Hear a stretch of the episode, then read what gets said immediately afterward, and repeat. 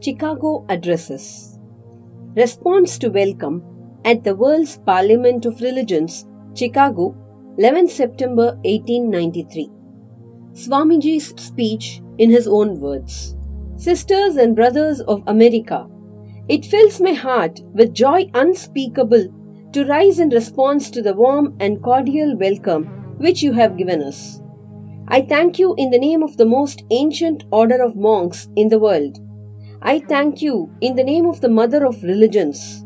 And I thank you in the name of millions of millions of Hindu people of all classes and sects.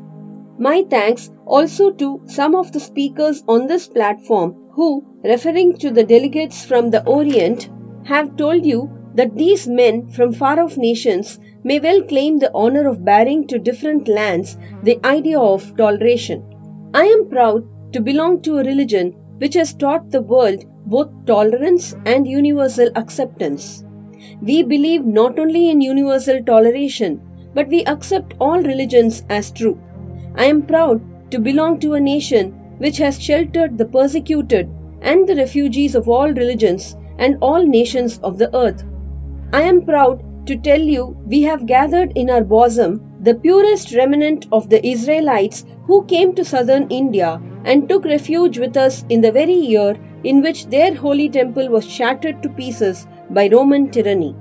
I am proud to belong to the religion which has sheltered and is still fostering the remnant of the grand Zoroastrian nation. I will quote to you, brethren, a few lines from a hymn which I remember to have repeated from my earliest boyhood, which is every day repeated by millions of human beings. As the different streams having their sources in different places all mingle their water in the sea, so, O Lord, the different paths which men take through different tendencies, various though they appear, crooked or straight, all lead to Thee. The present convention, which is one of the most august assemblies ever held, is in itself a vindication, a declaration to the world of the wonderful doctrine preached in the Gita.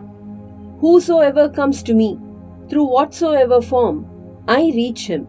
All men are struggling through the paths which in the end lead to me. Sectarianism, bigotry, and its horrible descendant, fanatism, have long possessed this beautiful earth. They have filled the earth with violence, drenched it often and often with human blood, destroyed civilization, and sent whole nations to despair. Had it not been for these horrible demons, human society would be far more advanced than it is now. But their time is come, and I fervently hope that the bell that tolled this morning in honor of this convention may be the death knell of all fanatism, of all persecutions with the sword or with the pen, and of all uncharitable feelings between persons wending their way to the same goal. Why we disagree. fifteenth September eighteen ninety-three. I will tell you a little story. You have heard the eloquent speaker who has just finished say, "Let us cease from abusing each other." And he was very sorry that there should always be so much variance. But I think I should tell you a story which would illustrate the cause of this variance. A frog lived in a well. It had lived there for a long time. It was born there and brought up there, and yet was a little small frog. Of course, the evolutionists were not there then to tell us whether the frog lost its eyes or not, but for our story's sake, we must take it for granted that it had its eyes and that it every day cleansed the water of all the worms and bacilli that lived in it with an energy that would do credit to our modern bacteriologists. In this way, it went on and became a little sleek and fat. Well, one day another frog that lived in the sea came and fell into the well. "Where are you from?" "I am from the sea." "The sea? How big is that? Is it as big as my well?" And he took a leap from one side of the well to the other. "My friend," said the frog of the sea, "how do you compare the sea with your little well?" Then the frog took another leap and asked, "Is your sea so big?"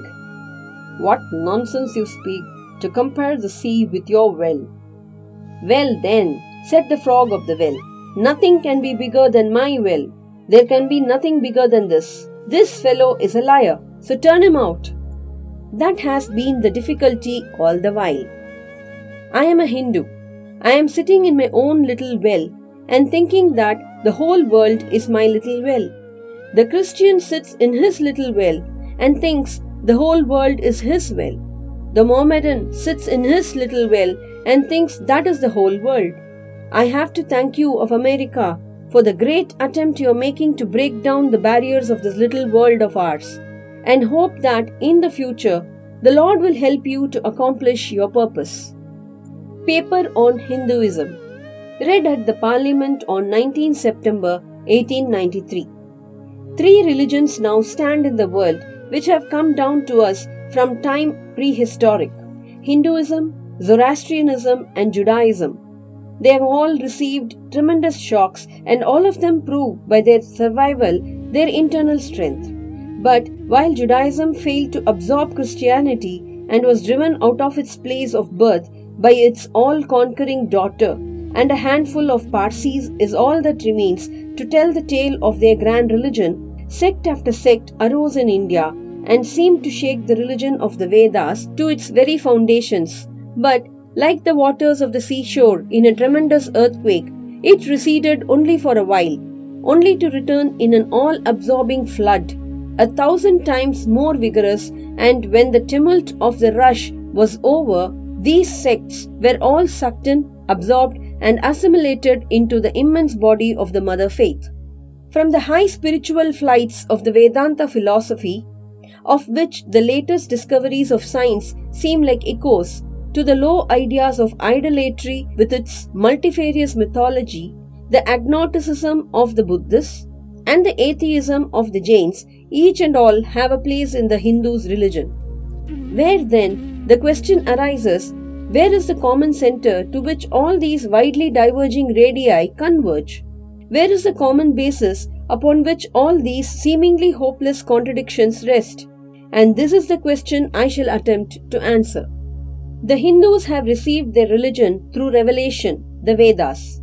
They hold that the Vedas are without beginning and without end. It may sound ludicrous to this audience, how a book can be without beginning or end. But by the Vedas, no books are meant. They mean the accumulated treasury of spiritual laws discovered by different persons in different times.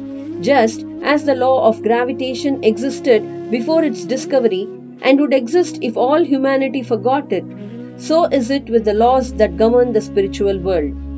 The moral, ethical, and spiritual relations between soul and soul, and between individual spirits and the Father of all spirits, were there before their discovery and would remain even if we forgot them. The discoverers of these laws are called Rishis, and we honor them as perfected beings. I am glad to tell this audience that some of the very greatest of them were women. Here it may be said that these laws, as laws, may be without end, but they must have had a beginning. The Vedas teach us that creation is without beginning or end. Science is said to have proved that the sum total of cosmic energy is always the same. Then, if there was a time when nothing existed, where was all this manifested energy? Some say it was in the potential form in God. In that case, God is sometimes potential and sometimes kinetic, which would make him mutable. Everything mutable is a compound, and everything compound must undergo that change, which is called destruction. So God would die, which is absurd. Therefore, there never was a time when there was no creation. If I may be allowed to use a simile, creation and creator are two lines, without beginning and without end, running parallel to each other. God is the ever-active providence by whose power systems after systems are being evolved out of chaos, made to run for a time and again destroyed. This is what the Brahman boy repeats every day. The sun and the moon, the Lord created like the suns and moons of previous cycles. And this agrees with the modern science. Meet you with the rest of the speech in the next episode.